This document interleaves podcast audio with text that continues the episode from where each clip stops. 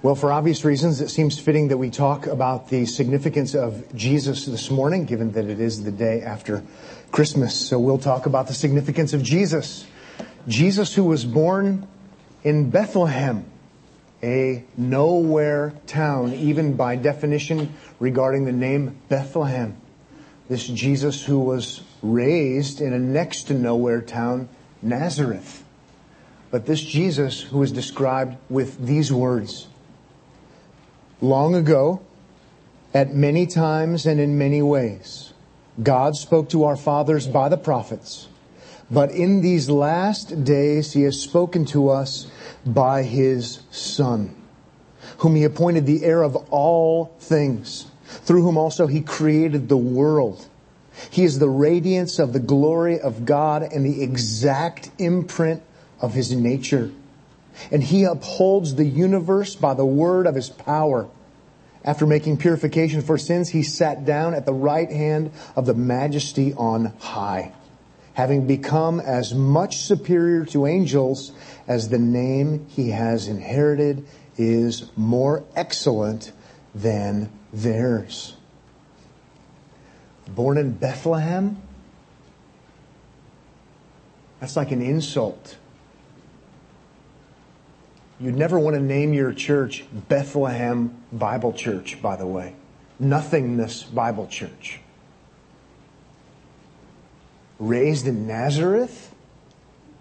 Nazareth? Common saying of the day? Could any good thing come out of Nazareth? And yet, reading from Hebrews chapter 1, he is the exact radiance of his glory. The Son, the Son of God, born in Bethlehem, raised in Nazareth, showing his humility, no doubt. And we want to contemplate the significance of Jesus this morning. And so if you have a Bible, you can turn to Hebrews chapter 1. I just read from Hebrews chapter 1 the first four verses. And we are going to continue looking at this passage. We did this last Sunday as well. We'll continue looking at this passage because this passage, perhaps like no other one, answers the question posed by the song we sang earlier in that favorite carol. What child is this? What child is this? Well, Hebrews 1, 1 to 4 answers in a profound way. I counted at least nine answers to that question, what child is this? And uh, that's what we're going to do this morning. We'll review some of the answers and then we'll look at some of the new answers and even have some new information in the review. So what child is this? And if it helps you to sort of be engaged, I don't even mind if you ask in it a little bit more flippant way. Here we are, celebrating the birth of Jesus, born in Bethlehem, raised in Nazareth. What child is this anyway? If that's what engages your mind. Well, let's talk about what child this is anyway, and let's be impressed as the Hebrew recipients originally were to be impressed that they would worship him, that they would honor him with their lives, that they would not turn to the right or to the left to do anything else when it comes to their redemption, that they would focus on Christ and Christ alone. And that's what I'll be trying to encourage you to do this morning as well. Number one, what child is this?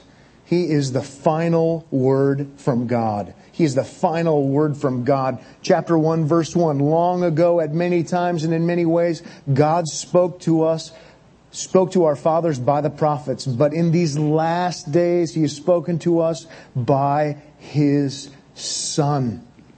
You're, you're meant to sense the, the, the climax of it all, even in the first verse right there. Oh, yes, God has spoken. Just read the first 39 books of the Bible and see that He's spoken in many diverse, different ways. It's been amazing that people have actually been able to hear from God in all of these different ways. And yet, climax, culmination, bringing all of those sometimes miscellaneous pieces together in what was intended from the very beginning. He's spoken to us in His Son. It's grand. It's great. That tells us that we actually don't need something new from God. We don't need to keep seeking something better, something extra, even as the Hebrew Christians were perhaps tempted to do. No, no, no, no, no. let me remind you of just who this Jesus is. Yeah, God is a talking God, and He's talked in a lot of different ways through different prophets. But let me remind you now we have the ultimate, not Abraham, not Moses, not someone else. We have His Son. And I'll remind you of that too. Whenever someone comes to me and says, Pastor, you've, you've got, have you heard about so and so? They're a prophet of God. Have you heard about so? You've got to read their book because they're giving us new information from God. I'm not interested. Because to look for something more is actually to look for something less, right? Because in these last days, He's spoken to us, and He's spoken to us through His Son. That compels me to seek no other revelation from God. I want to focus on the Son. As a Christian and as a Christian pastor, I don't want to point you to me. I don't want to point you to somebody else. I want to point you to God's ultimate, culminating, climaxing, ultimate Christ. And so, what child is this? He is God's final revelation, God's ultimate revelation. I would encourage you today look to Christ. Look to Christ. Number two, what child is this? He's the heir of all things. He's the heir of all things. Also in verse 2, regarding his son, whom he appointed the heir of, purposely inclusive, broad, arms reached out, the heir of all things. Why would you go somewhere else if you can go to Jesus who outranks everybody because he is the heir of all things? Fulfillment of Psalm chapter 2. Ask the Father, Son, and I'll give it all to you. And the Father has done that to the Son. And again, original context, these are Hebrew Christians who are struggling. Should we look for something new? Should we look for something more? Should we go back to something old? Why would you go anywhere other than Jesus? Heir of all things. Let's keep moving by way of review. What child is this? Number three, he's the creator of the world. Oh, that's something. How about that in verse 2? His son, through whom, so by agency of, by means of, also God, he created the world. How about that? Where, where else would you go? How can you outdo that? And, and the implied answer is you can't outdo that. Not in a million years. It's impossible. He, he, he uses this broad term. He created everything. And so, why would you want to seek quote unquote spirituality from someone else or something else? Through Him, He created everything that is? Wow. Amazing. You say, do you really believe that, Pat? You know, if we just talked offline, maybe in the bookstore afterward or something, hey, Pastor, you know, hey, you, you really, you really believe that Jesus made the world? Really believe he made the world. That's historic Orthodox Christianity. That's what we see right here on the text of Scripture before us. I don't worship Jesus because he was a nice Middle Easterner. who is for peace. Stop and think about it. Why would we worship? Why would we worship him? Why would the angels from heaven worship him if he were only some nice guy who had, you know, peace protests? We would worship him like Christians have been worshiping him since he came here because he is so far beyond anything and everything we could possibly imagine because he's indeed none other than the creator. So you get on your face and you worship him. Amazing. You say, I don't know if I buy that. I just submit to you the Christian message. That is why we are fanatical. What, do you worship him or something? That's exactly right. What is he, God or something? That's exactly right. That's what we're talking about. The Creator. none other than Christ himself. It's amazing to consider. Let's move on to number four. What child is this? He's the radiance of the glory of God. We can just read the text there. No need for elaboration. Verse three. He is the radiance of the glory of God. You want to see the glory of God? He's shown it in a lot of different ways, but you want to see the brightness. You want to see the ultimate in the glory of God. You look to Jesus. Okay, that's what he's getting at. Number five, what child is this? Very similar to number four. He is the exact imprint of God's nature. That's what verse three says. And he is the exact imprint of his nature. This is why Jesus said, if you've seen me, what? You've seen the Father. You want to know who God is? Look to Jesus. The exact imprint of his nature. You see, this is why, again, just to remind you of the obvious, this is why all the songs are about Jesus. This is why we pray in Jesus' name. This is why we talk about Jesus all the time. This is why we call it Christianity because there's no one like him. And so be encouraged by that. At the same time, know you got to look to him. At the same time, know that it's worth looking to him. Again, just for a moment, to consider what was going on when this letter first needed to be written, and we're, we're in a different scenario than these original recipients were but not altogether different.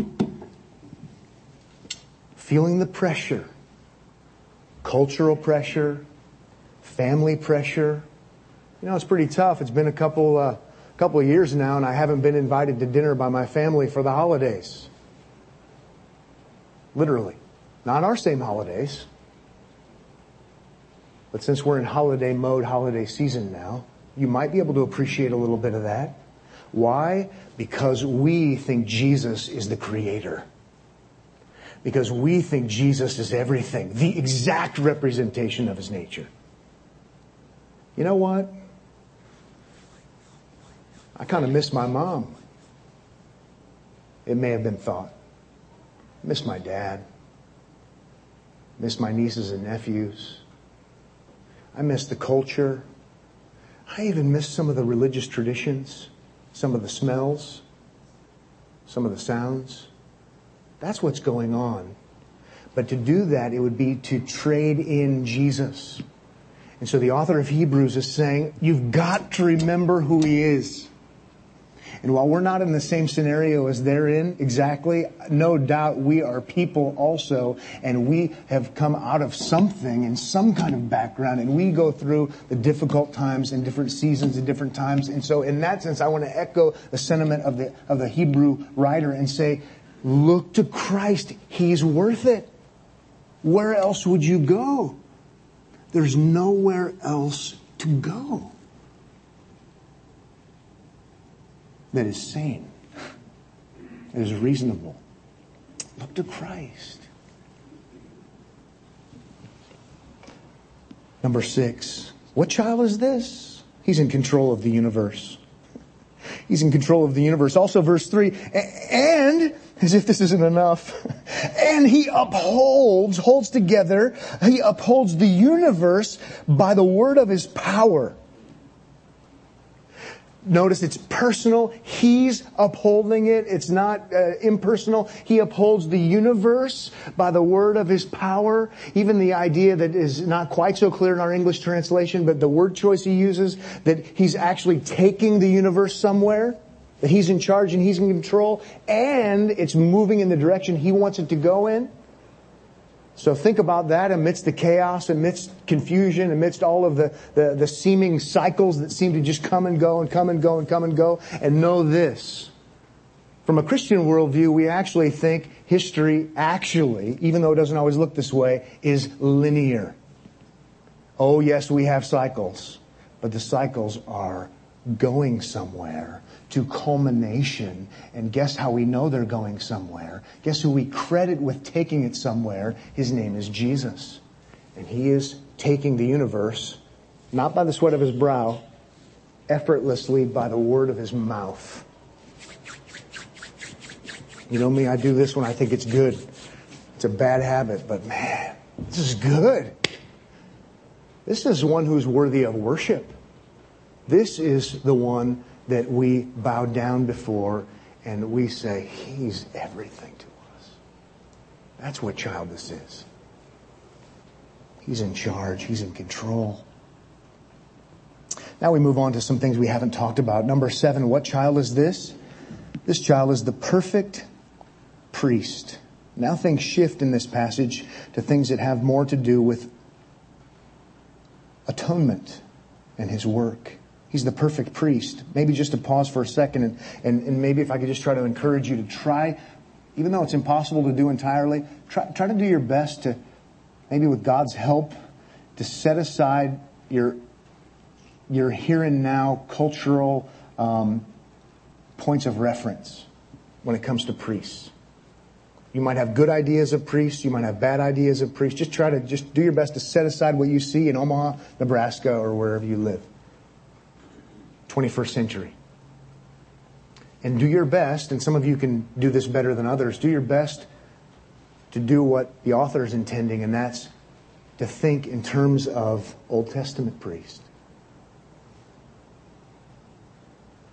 Because that's where he's going. Jesus is the ultimate priest. He's going to use priest terminology, not the priest we think of, priests from the Old Testament, the priests that go and make sacrifices, blood sacrifices, that go and atone, toning sacrifices to satisfy God's justice. That calls for life where there is sin, which is ultimately a call for death. With, with that in mind, notice what it says toward the end of verse 3 after making, speaking of Jesus, after making purification for sins, you could even stop right there. That's priest talk. He doesn't call him a priest yet. He will in chapter 2, verse 17. But after making purification for sins, Jesus is the perfect priest because after making purification for sins. And where he's going to go, and we'll see this in a little while in the book of Hebrews, is to emphasize this is a final purification. After, as in after ultimately making purification, never to be done ever again. That's how great Jesus is. And if you're thinking in terms of Old Testament priests, which he's asking us to do in the book of Hebrews, this just doesn't happen. The Old Testament priest has never done. If he's using uh, phraseology here from Day of Atonement, which he seems to be, or we know Yom Kippur, you see it on your calendar coming up sometimes, you say, what is that? It's like Canadian Boxing Day or something. You think I have no frame of reference? Yom Kippur, Day of Atonement. Well, it shouldn't actually be on your calendar because it's not actually celebrated. Because for Day of Atonement to be celebrated as it is in the Old Testament would be for the annual Day of Atonement happening every year and there actually is atonement made. Atonement not by being nice to other people. No, that's not what God calls for. Yom Kippur, to be, to, to atone for sins by sacrifice that the high priest every single year would go and make sacrifice for the people so there could be forgiveness. That's what he has in mind, it certainly would seem, and I know that's what he has in mind based upon what he's going to say later in the book. And think about this. What makes Jesus so radical, the ultimate high priest, is he has made purification. Not to do it next year and not to do it the next year? How about never to do it again? Because he, as the high priest, not only goes in to make sacrifice, he himself is the sacrifice. The sinless sacrifice. Does it get any better? Answer, no. it just doesn't. It just absolutely doesn't get any better than what we see here. Jesus is so different from what had been before. Look what it goes on to say in verse 3. Having, after making purification for sins, he sat down. Again, emphasizing this is final. There's nothing left to be done. His work is finished. I just want to, right now I've been standing up all morning and I want to sit down. But in a totally different sense. He's sitting down to never have to stand up again to do a sacrifice. It's over. My friends, this is why we worship Him. This is why no other religion will do. Every religion, in some way or another, tries to have atonement, to pay for your sins. There's only one that would say sins have been paid for by someone else once and for all, never to be dealt with again. Now, this, this, will, wreck, this will wreck religion. You're trying to control people, and you're trying to, to, to, to keep them under your thumb. You're trying to make a buck off of somebody. This just doesn't fly. Because it keeps pointing to Christ who did it all perfectly and completely once for all. And you say, what compares to that? That's exactly the point. Nothing. It's amazing. It's absolutely amazing. And here's what's happening again. The temptation is to get distracted by the stuff and the here and now and the pressure that you feel from different corners of your life. And so the call in the book of Hebrews is to remind us who Jesus is. He is the one who sat down. It was so done, he sat down. It's awesome. It's awesome. This is what the whole argument is about.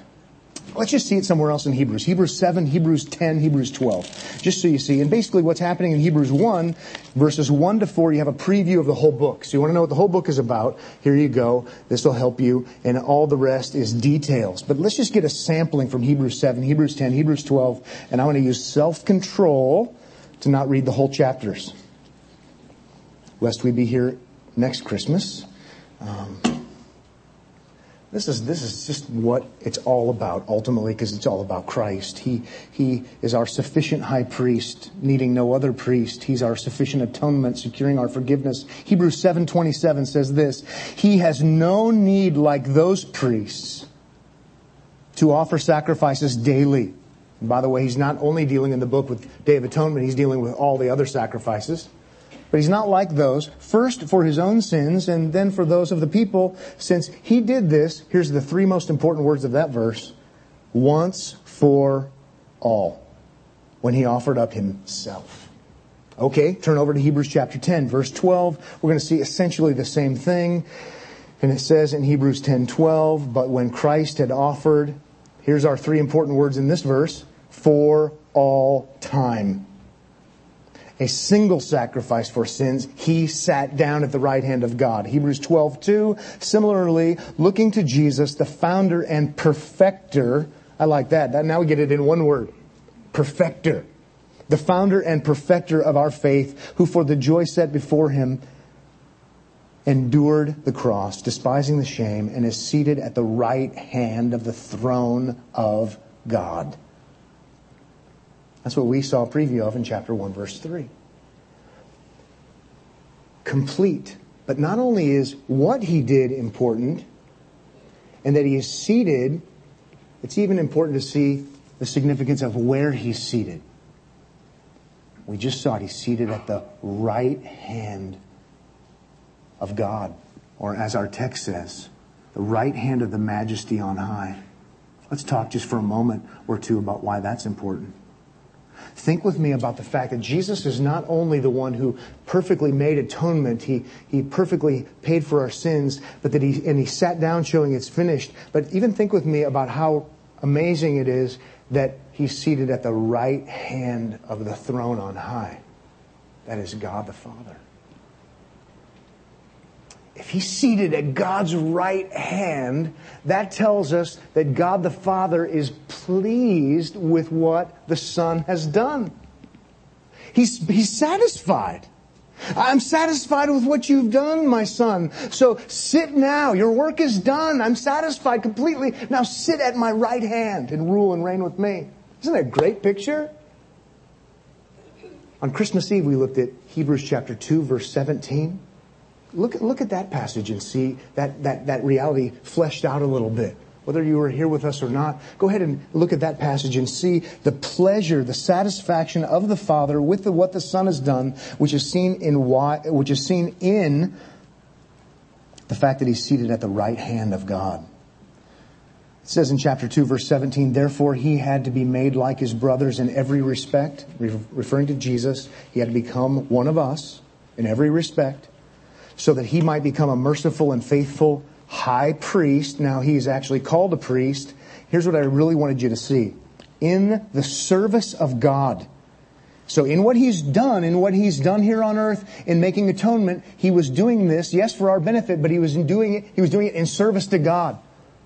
He sends him here on a rescue mission to bring atonement for his people. And so he's done this in service of God. And then please notice how he unpacks it at the end of verse 17 to make propitiation. That's a, that's a priestly term meaning satisfaction. Another idea would be, uh, another synonym would be atonement. To make propitiation, satisfaction for the sins of the people.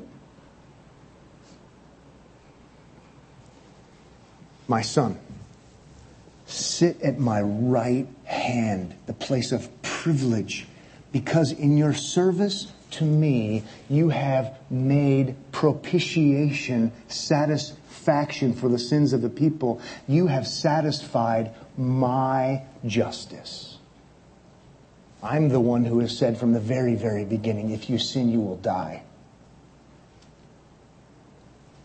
You went and died on behalf of the people, satisfying me and my righteous demands. This is awesome. This is unmatched. And some have said, well, the God I believe in doesn't need to be propitiated. I believe in the God of love. This is the God of love who loved us so much that he himself becomes a man to satisfy his own wrath on our behalf because he has more than one attribute. God's only attribute isn't love. In fact, we wouldn't even know about God's love if it weren't for his justice. So don't shortchange yourself here. You want to know about the love of God? We deserve death and he gives us life because he propitiates his own wrath. This is splendid. It's important that he sits at the right hand of the majesty on high also because that means it's fulfillment of Old Testament prophecy. Psalm 110 verse 1 specifically. The Old Testament speaks of one who will come as the great king. One who will come in the line of David one who will come, I might say, as the greater David, one who will come as the ultimate David, one who will come and rule and reign perfectly for eternity. And he will be the one who sits at the right hand of the Father. Well, this isn't something the human David ever did, but you know, according to the genealogy, Jesus comes in the line of David. He's the one. Now, Jesus speaks of this matter in a very a way that, a way that I think is pretty ironic. Listen, listen to what Jesus said during his trial in Matthew 26, verse 64. This is, this is the Jewish high priest irony of ironies. The Jewish high priest is trying Jesus, who is the high priest. With that in mind, listen to this. Jesus said to him, You have said so. But I tell you, pal, Insertion, I put that in there. Mr. High Priest, I tell you, from now on, you will see the Son of Man, referring to himself, Jesus speaking, seated at the right hand of power.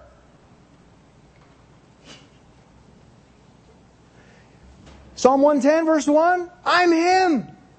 You, you, you're a chump. You're an impostor. You're a nobody. I am the fulfillment of the promise to David. It's awesome. So it's important that Jesus is seated, but it's important that he's seated to show that the Father is satisfied with his sacrifice. It's important also to see that he is, to use the Old Testament word, Mashiach. He's Messiah, our New Testament word, Christ, the anointed king. My friends, why would you go anywhere else?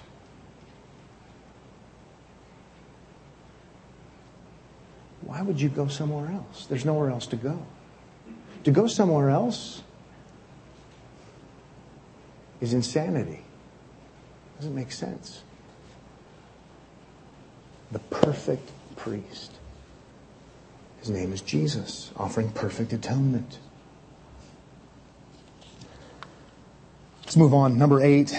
What child is this? He is sovereign. He is sovereign. We see this in verse 3 also. Same text we just looked at. He sat down at the right hand of the majesty on high. The right hand of the majesty on high. Sounds like a. I, sh- I, I should hear Handel playing. It just doesn't get any more grand or exalted. This is about rulership. This is about reigning. This is about being in charge. This is about being the one, the King of Kings and Lord of Lords. This is about Jesus being sovereign. That's what this is about. It's a good reminder to us that Jesus doesn't remain forever the babe wrapped in swaddling clothes. This is a good reminder to us that Jesus doesn't remain forever as a baby at the breast of Mary, as so much art historically has pictured him, and oftentimes overemphasized so as to almost seemingly keep him there. He's the sovereign who is at the right hand of God. That's who we worship. He answers to no human being. That's why I would worship him. That's why Christians have for so many years. Philippians 2, you know the passage. He's given the name which is above every name, so that every knee will bow and every tongue will confess that Jesus is Lord. So don't settle for anything else. Let's move on to number nine and, and wrap things up. Number nine, what child is this? He's superior to angels. He's superior to angels. Before we read the verse, remember chapter 1, verse 2, you have the Son through whom God creates the world. So we have the Son existing before He's even incarnated. We have the Son existing before creation. We have the eternal Son. But we also would see, we're not going to take the time to look at, through Scripture and see that He, for a little while, is lower than angels. Okay? Because he humbled himself and came to earth. So, with that in mind, let's go ahead and read verse 4. Having become as much superior, this is in light of his work, after his work, after his incarnation, after his atonement, having become as much superior to angels as the name he has inherited is more excellent than theirs. Oh, yes, he was here and he was born in Bethlehem, raised in Nazareth, all of that business, and he was made lower than the angels. But you've got to know that he has been, been so far highly exalted above them, it's not even funny. It's incalculable. And so know that he's worthy of worship. That's why the angels would worship him. He is unique from them. This is significant in light of the fact, again, we, we're not very I'm speaking for myself and my own indict, indictment on myself. I don't think biblically enough. And so I think angels, what's the big deal with angels? But if you're really saturated in the world of the Old Testament, angels are used in giving divine revelation, characteristically so. Angels accompany redemption at different times. Angels are a big deal. But then sometimes, especially if you're not thinking clearly about Christ, you start thinking they're a bigger deal than He is. And he's saying, oh, no, no, no, no, no. He's been given a name far, far more excellent than theirs. Now, I don't know about you, but I don't know very many people that struggle with this. I don't know very many people that say, you know, I'm really having a hard time. I'm starting to think that, that angels are better than Jesus. I've never met someone who said that. But I do know many, many, many, many, many, many, many, many, many, many, many, many, many, many, many, many, many. How many more times should I say it? Many, many, many. I know a lot of people who do, in the name of spirituality, right? Put all the emphasis on other spiritual things and spiritual beings And don't put the emphasis where it should be, and that's on Jesus. I'm not religious, I'm just spiritual. Okay. Just don't want any boundaries. That's called Romans 1. That's called idolatry, but that's a different sermon. I just want to have God according to my own image and according to my own likeness. But there is an application. When we put our eyes and our focus on spiritual beings, spiritual things, spiritual isms, we've forgotten that Jesus has the name that is above and beyond even legitimate angels.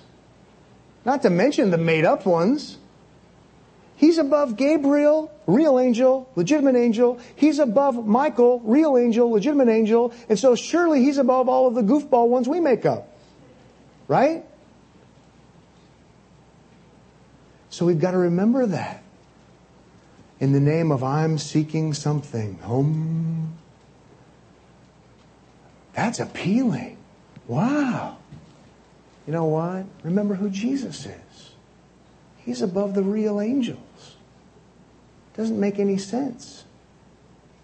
Doesn't make any sense at all. We're talking about the superiority of Christ. Well, perhaps you're thinking, is all this guy ever talks about is Jesus? Man, if that's what you're thinking, I'll give you five bucks.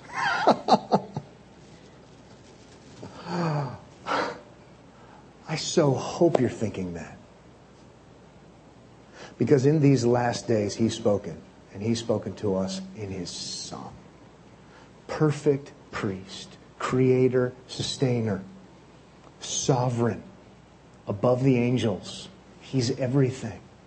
This is why Christians have even summarized Christ in these three offices, and we see all three of them in these verses. Jesus Christ is ultimate prophet. Jesus Christ is ultimate priest. Jesus Christ is ultimate king. Why would we give devotion to someone? We wouldn't, we shouldn't. Why would we want to? Doesn't make any sense. I, I plead with you as you go through your difficulties in life, whether it be persecution or just the challenges of living in a sinful world with other sinful human beings, I just encourage you with all the warmth of my heart I can possibly muster with God's help. And if you don't take well to being treated kindly, then as sternly as I can tell you, I plead with you to look to Christ and not the circumstance and not the people and think somehow that something or someone else is going to do it for you because it just isn't so. It just isn't. What child is this? The King of Kings salvation brings. Let loving hearts enthrone him. That's a good way for us to end before we pray. Father, thank you for our time together as we consider Jesus, the author and perfecter of our faith. And may we cherish him as our great prophet, our great priest, and our great king. And Lord, help us who are believing in him, trusting in him, depending upon him Help us as we leave to be reminded even today that it is all about Him and what He's done. It's not even all about our response to Him. It's all about Him, which even brings the response. May we see the beauty of Christ and the power of Christ and the mercy of Christ. And may that be what sustains us in our living, in our suffering, and in our dying. In Jesus' name, amen.